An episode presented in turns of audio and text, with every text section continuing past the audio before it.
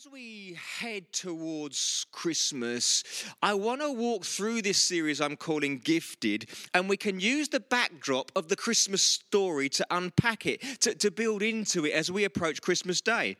You know, the day we celebrate Jesus' birth, and whenever Jesus is the centerpiece, he will always bring forth life. Always. Whenever you put Jesus in the middle of something, life will always spring forth. And I want to say right now, this is going to be a Christmas full of life. I don't know how you've pictured it in your mind. I don't know whether you've been looking forward to it, whether you're feeling a bit disappointed about how it might look. But let's change our thinking right now and let's change our language right now. This is going to be a great Christmas. Do you know why? Because we're putting Jesus right in the middle of it. Therefore, your Christmas will be full of life. Come on, it's going to be a great Christmas. I want to look at the different gifts that were put on display in the Christmas story. And right there is the first point I want to make. Gifts are only blessings, gifts are only impactful, gifts only carry weight when they are put on display. They, when they're put on display, they can bring joy, they can bring change, they can, they can bring blessing, all kind of things, but only when it's brought out in the open, only when it's used. Imagine this. Imagine if Usain Bolt had never bothered to run. You know, we would never have been able to see how amazing it is when he gets to that 60 meter mark and he just seems to go up another gear. And you've got the, the fastest runners in the world next to him and he just pulls away. We're all like, that is amazing! What a gift! How inspirational. What does it do on the inside of you when you see him go? It's amazing. Imagine if he hadn't bothered to put that on display. We would never have been able to celebrate it. Imagine if Lord Alan Sugar had never started a business. We had never been able to be inspired by this guy who came up from nothing and just impacted the business world. What an amazing thing. Imagine if John Constable, I've gone with the local guy, imagine if John Constable had never painted anything. We wouldn't be able to be blessed by his talent and his gift. Imagine if Brian May had never picked up an electric guitar. You know, imagine if Steven Spielberg had never directed a film. You see, these people have got great gifts on their life, and when they put them on display, they bring blessing, they bring, bring encouragement, they bring inspiration. And we get to marvel at their, at their gifts.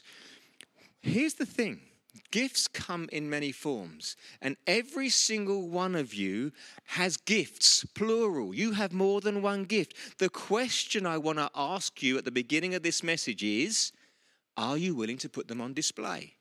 Are you willing to put your gifts on display. Now, I played football at a very high level.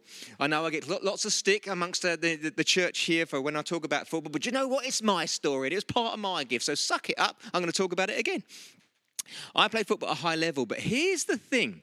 When I start talking to other guys about football, so often I will get this kind of comment back Oh, Barry, you know, I could have been a pro.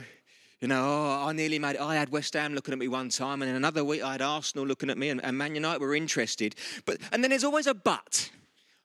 But you know, oh, all the excuses roll out. You know, every guy who was going to be a professional footballer, but it didn't quite happen. The reality is, more often than not, they never fully developed their gift. They never fully put it on display, and so it never came to anything. See, if you don't actually use your gift and you don't actually put it on display, nothing happens with it. So today I want to use this title to unpack the first part of the Christmas story that I want to touch on. And my title is this The Gift of Some Room. The Gift of Some Room. Now, I'm sure that everyone listening right now is familiar with the Christmas story. We know that there's Mary and Joseph, and they're going to Bethlehem for a census. They have family there, and they're looking for somewhere to stay. Let's have a look right here in Luke chapter 2 and verse 7. I'm reading from the New King James Version. It says this And she brought forth her firstborn son and wrapped him in swaddling clothes and laid him in a manger because there was no room at the inn. There was no room at the inn. So we know the scene. But I think it's worth reconsidering some of the ways we've pictured that scene because the word inn here, the word for inn, you know, the, the, the, place they say, the word for inn is kataluma. It's a Greek word, but it actually means guest room. There is another Greek word for in. Now, Luke, who's writing this, is a doctor, very clever man. I'm sure he knew the Greek word for in, but he chose to use the Greek word kataluma, which is guest room. So it puts another spin on it, doesn't it? Is it not the classic barn scene we've all become so familiar with? In that time, as families grew, the way they would house them all is they would just build extra rooms on. The, the, houses would start spreading out and there'd be extra rooms. And often the, the lesser room, the end room, they would bring in animals, especially in the cold times of year, firstly for their health to keep them warm, and secondly, so no one would steal them. There was a theft, theft issue. So they would bring them into the lesser room to keep them warm and to stop them being stolen. So when you picture the scene here, you've got the extended family who have had to come back to Bethlehem for the census, gathering at, the, at their relative's house. They've all come in, and there's plenty of rooms. Mary and Joseph arrive last, and the only room available to them is the end room, the room where they bring the animals into. Now, how do Mary and Joseph feel right now? Because the family have got there first and they're so self centered that they couldn't make way for the heavily, heavily pregnant lady. They were so concerned with themselves. You got here last. That's your little fault. That's tough. Never mind, she's literally nine months pregnant. And she ends up in the room where they keep the animals, out the back there somewhere. How would they feel? And the poor old house owner has a dilemma so what does he do? He creates some room. He said, "Look, this is all I've got. Can, can we make can we make something out of this? You know, I don't want to upset everyone else, and I've got all these you know, family politics going on. But there's a room here. It's not the best room, but it's an available room, and right there is the key." The room probably wasn't fit for purpose. The room probably stank. The room had cattle in it. The room just wasn't the best but it was a room that was available. And so often, God can just use availability. When you make something available, sometimes it's not the best, but if it's available and you put Jesus in the middle of it, life springs forth. You see, self centeredness denied the room. But availability allowed Jesus to be in the center and life springs forth. The first question then would you create some room for availability? You know, when we look in 2 Kings in chapter 4, we find this woman from a town called Shunem. We refer to her as the Shunammite woman. Uh, this woman here, and I want to read you some of her story in, in 2 Kings and chapter 4, verses 8 through 10. It says this One day Elisha went to Shunem and a well to do woman was there who urged him to stay for a meal. So whenever he came by, he stopped there to eat. She said to her husband, I know that this man who often comes our way is a holy man of God. Let's make a small room on the roof and put in it a bed and a table, a chair and a lamp for him. Then he can stay there whenever he comes to us. Can you see the link here? She, this Shunammite woman, recognizes this is God's representative in my time. This is a man of God. This is a holy man. What do I want to do? I want to create some room for him. Here's her gift to him. My gift to you, Elisha, is some room. Every time you come this way, there is room for you. Every time you come this way, you are welcome. Every time you come this way, there is somewhere for you to stay. And here's the thing the gift was never effective when it was a good intention in her heart. When she was having the conversation with her husband, she had a good intention. Could we create a room? But until it was put on display, until it was usable, it was no blessing to anyone. It was just a thought. You see, the truth is, good intentions, although lovely, make no difference. The only time gifts make a difference is when they're put on display, when they become, become someone's reality, when they're put out there for use. And here's what I love and I think we see the heart of the Father right here. Elisha's response when she, he sees the room, the room made for him, the room put on display for him, the room was, was just for him, the gift from this lady. He says, What can I do for you? You've blessed me. My response is, I want to bless you. Now, look what happens. 2 Kings, chapter 4, and verses 14 through 17. What can be done for her? Elisha asked Gehazi. Gehazi was Elisha's attendant. Gehazi said, She has no son, and her husband is old. Then Elisha said, Call her. So he called her, and she stood in the doorway about this and about this time next year, Elisha said, You will hold a son in your arms. No, my lord, she objected. Please, man of God, don't mislead your servant. But the woman became pregnant, and the next year, about the same time, she gave birth to a son, just as Elijah had told her. How awesome's that? You see, she wanted a son desperately, and you need to know that in that time, women on their own were treated as, as nobodies. It was all about the guys. That was that, the culture at the time. So if her husband died and she didn't have a son, she would have been pushed aside. She would have had nothing. She'd have been destitute. She'd have been begging. She would have been in trouble. But if she has a son, the son gets the inheritance, the son gets looked after, and then the son can look after his mum. It was absolutely crucial that she had a son. But she didn't want to let herself dream. And the reason she didn't want to let herself dream is because in the natural, it looked like it was an impossibility. Her husband was old. And she was fearful that if she actually put her dream out there, she might be disappointed.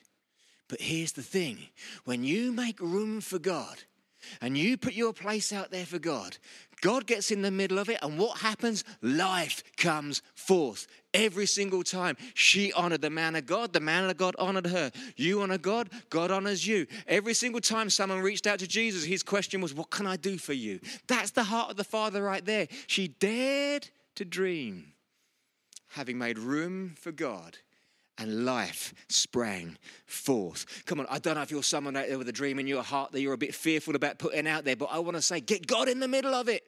Give some room to it and just watch life come out of it. I love this. She had no room. So she created some room. She attached another room to the house. She was desperate to make room for the man of God. She was desperate for him to be able to, to be there. So she made room. And if we look at the idea of room through the eyes of creating space, it's amazing what space you can create in your life when you want it bad enough.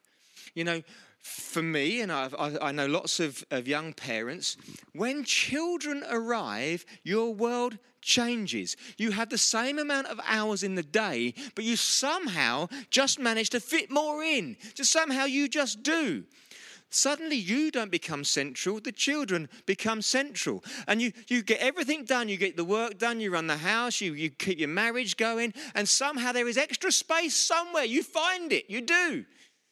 To love and dote and give time to your children. You just find room.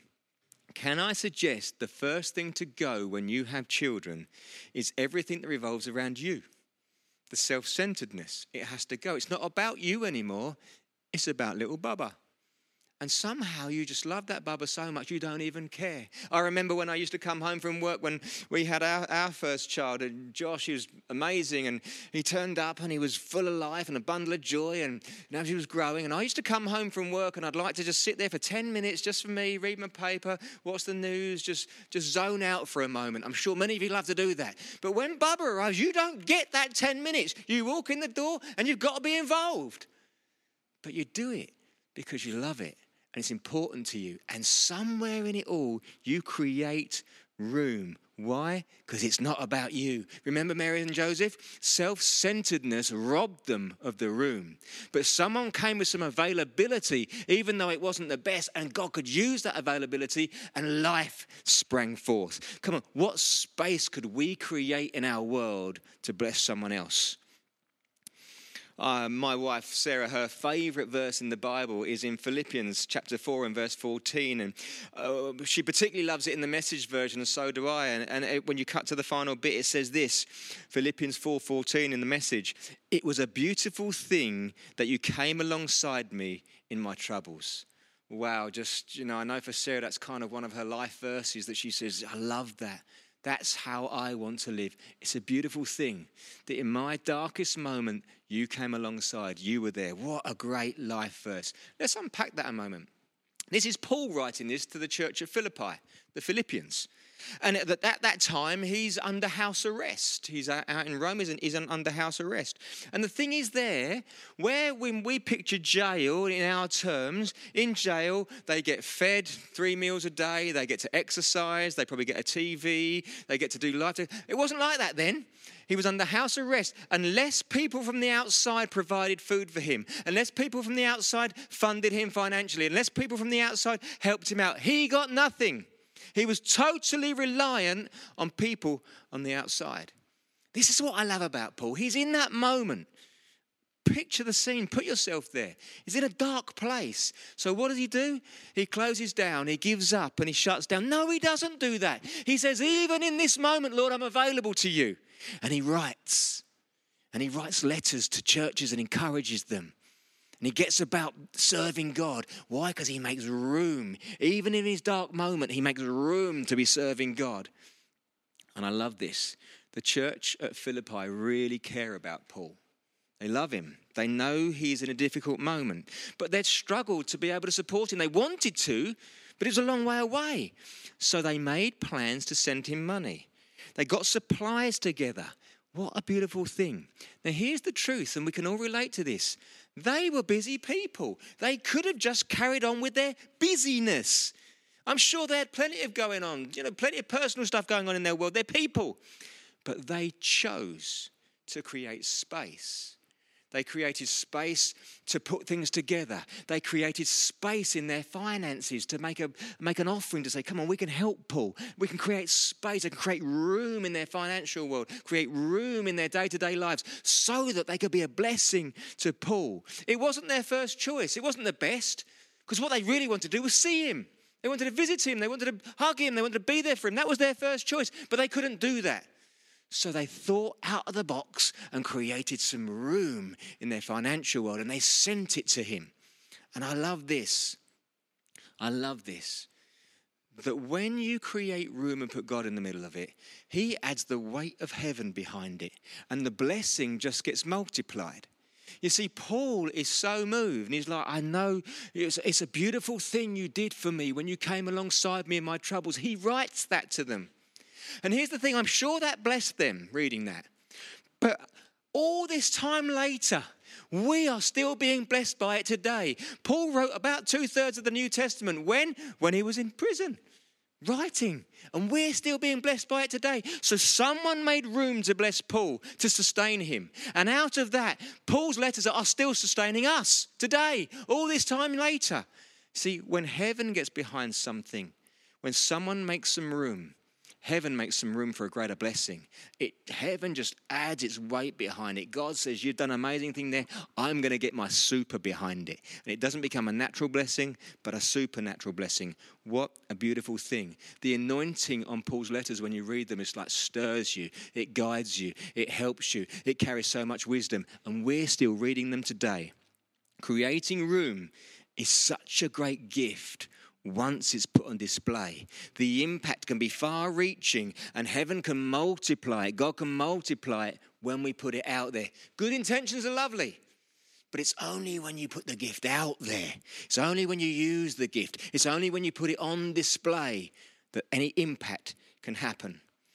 You know, we've all got the potential to create room. Every single one of us could look at our lives and go, I've got this going on, that going on. I'm sure we have.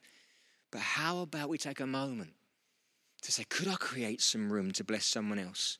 Did you see the pictures of all of our guys and girls putting together the, the hampers for the Age UK charity? Maybe the guys will put a, a picture up right now so you can see some of them. Did you see what they did? You know, all, all these people are busy. They've got families, they've got hobbies they want to do. Maybe they want to rest. Maybe they had work on the back of them. Maybe they had projects on the go. They were busy people.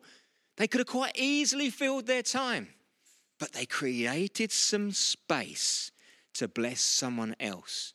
And here's my prayer my prayer is that every older person who receives one of those gifts would get the natural blessing but also they would that God would add his weight to it and it would be a supernatural blessing that they would suddenly realize there's a bunch of people out there that care about them. There's a God in heaven that loves them. That something might go off in their heart that would just put the biggest smile, that joy would rise up in them. It would become more than just a box full of goodies, it would be something that God could use to bring blessing to someone else. And it all happened because a bunch of people created some room to bless someone else. I hope that the overflow actually knocks onto those people. Those who honor God, God will honor. And what they've done is they've created some room in their world, their world to honor God who loves those older people. And we're the hands and feet. And so, my hope is that every person who's donated into that, every person who's given time to that, created some room in their finances, created some room in their time schedules, and actually became a blessing that as that goes on display, people get blessed, but then God says, I'm backing you. Just like the woman at Shunem. What can I do for you? My hope and my prayer is that God will see you as you've created room in your world and say, What can I do for you? And that you'll get testimony and stories of God's blessing in your life. Why? Because you thought, thought of someone else. It was a beautiful thing you did when you came alongside me in my troubles. So, so good. When you make room for God, life springs forth. Who could we bless? What room could we make for kindness? What room could we make for inclusion? What room could we make to build someone up? What room could we make to put a smile on someone's face? The gift of some room. And I love this thought from the Shunammite woman's life. She loved the visits, she loved the occasional time she got to spend with Elisha, but she wanted the prophet to stay and this is so inspirational. You know, a visitation is good, an encounter is good, but a residence is better. And here we have, you know, what about creating room in our hearts for God to reside? What about creating room in our lives for the Holy Spirit to dwell in us? Not an encounter, but room at the center of our lives all of the time. See, it involves leaving self aside, it involves being self centered much less and allowing God to be right in the middle. What happens then? Life springs forth. Have a look at this in Acts chapter 4, verse 31. After they prayed, the place where they were meeting was shaken, and they were all filled with the Holy Spirit and spoke the word of God boldly. Now, this is what we know. For something to be filled, there needs to be space. There needs to be emptiness. There needs to be some room. When the Holy Spirit fills us, He teaches us, He guides us, He empowers us. He adds, can I use the term? He adds, he adds bite to our faith walk. He gives us the oomph. And here's what I do know as a church leader God wants his church to be powerful to bring change. He doesn't want us just to be nice, although nice is good. He wants us to bring heaven to earth so that people can unequivocally see God is real, God loves you, and He's expressing Himself through the local church. We need to create room to allow the Holy Spirit to reside in us to fill our hearts and live there. We love encounters. I've had so many encounters with God. Times when you've been in a room full of people worshiping God and it just hits you and you get the goosebumps or, or you cry or you just have a moment. I love those encounters but I love the fact that the Holy Spirit resides in me. He's guiding me all of the time because I'm choosing every day to push self centeredness aside and say, There is room for you here all of the time. I'm inspired by the Shunammite woman. I hope you're inspired too to say, Lord, you are welcome here. You see, when the Holy Spirit lives in you, it's a game changer because he brings with him the oomph of heaven to change your world and to allow you to change the world of other people because you're representing Him. Could we make some room? Could we open up our hearts so much to say, Lord, you are welcome here. You are welcome here. In fact, you know what? Let's take a moment right now. You know, I don't know where you're at with this kind of stuff. Whether you've been in church in relationship with Jesus for many, many years, or whether this is all new to you, do you know what? We can all create some room. So, Lord, fill us. We choose, Lord, to put ourselves aside and to allow room in our hearts for you to reside. Come and be in the middle of it all. Because I know that when you're in the middle of my life, life springs forth. So you're welcome here. Come on, every one of you said that. You can just say amen right now. God is welcome here. As I prepared this message, I felt a, a burden to reach out. Someone needs to hear this. Maybe lots of people need to hear this. I felt God just, you know, talking about the Holy Spirit, you know, I said, Holy Spirit, guide me. And He led me to this verse here in Job. Now, those of you who are familiar with Job, it's a very difficult book of the Bible because so many awful things happen to Job. But even in the awful things, he never loses his faith in God. And God, in the end, blesses him back double of everything. And that's the heart of the Father right there. But have a look at this with me Job chapter 14 and verses 7 through 9. Bearing in mind, Job's had a very difficult time. At least there is hope for a tree. If it is cut down, it will sprout again, and its new shoots will not fail. Its roots may grow old in the ground, and its stump die in the soil, yet at the scent of water it will bud and put forth its shoots like a plant. I love this. You see, when the Bible talks of water, so often it's referencing the Holy Spirit. And right there, what Job is saying is sometimes it feels like your life's cut down. It's all falling apart. There's nothing to, nothing to cling to. But then you get the scent of water and it's like shoots start coming up again. It's not over after all. There is more life to be had. And when you invite the Holy Spirit into your world, it, sometimes it feels like it's a bit dead. But when you say you are welcome here, He comes in like a flood and shoots start to appear. Why? Because when you invite Him in the middle of your room, life springs forth. And I love it. Job, arguably the most difficult book of the Bible in terms of uh, how life pans out. Even he says, where there is water, life shoots out. And I got this picture. I got this picture maybe of, of someone having a difficult moment. And, and without God, you're flailing around and clinging on to stuff, and there's nothing there, and you feel like you're sinking. It's been a difficult time for so many people. But then there's the Holy Spirit. And He says, just reach out to me. And you reach out, and it's like you can grab something there is something to hope on. There is a rock that's not going to move. And as you reach out and grab it, you can pull yourself up and out, and life springs forth. So I don't know who needs to hear this, but I can unequivocally say if you make some room for the Holy Spirit in your heart, he will let life spring forth. He will pull you out of the trouble. He will put hope in your heart again. There is still hope. Wherever you're at in this situation, however it looks for you, there is still hope. Why? Because at the scent of water, at the scent of the Holy Spirit, having making room in my heart, He will bring you out. And the thing with the Father is He adds His super to it. He always positions you in a better place, not an equal place or a worse place, but a better place. So, how about church? We take this idea of the gift of some room and go to the Father and say, I want to be a gift to you. I want to give myself to you. I want to open up my heart to you, not for an encounter or a visitation, but I want you to reside in me. You are welcome here. And as you do that, you can fully expect life to spring forth because that's what God does. Jesus said, I came to bring life and life in its fullness. And it's true. But we have a response to make. And the best response is to create room and allow Him to come and reside. Hey, I hope that's blessed you and challenged you, but let me pray for you right now.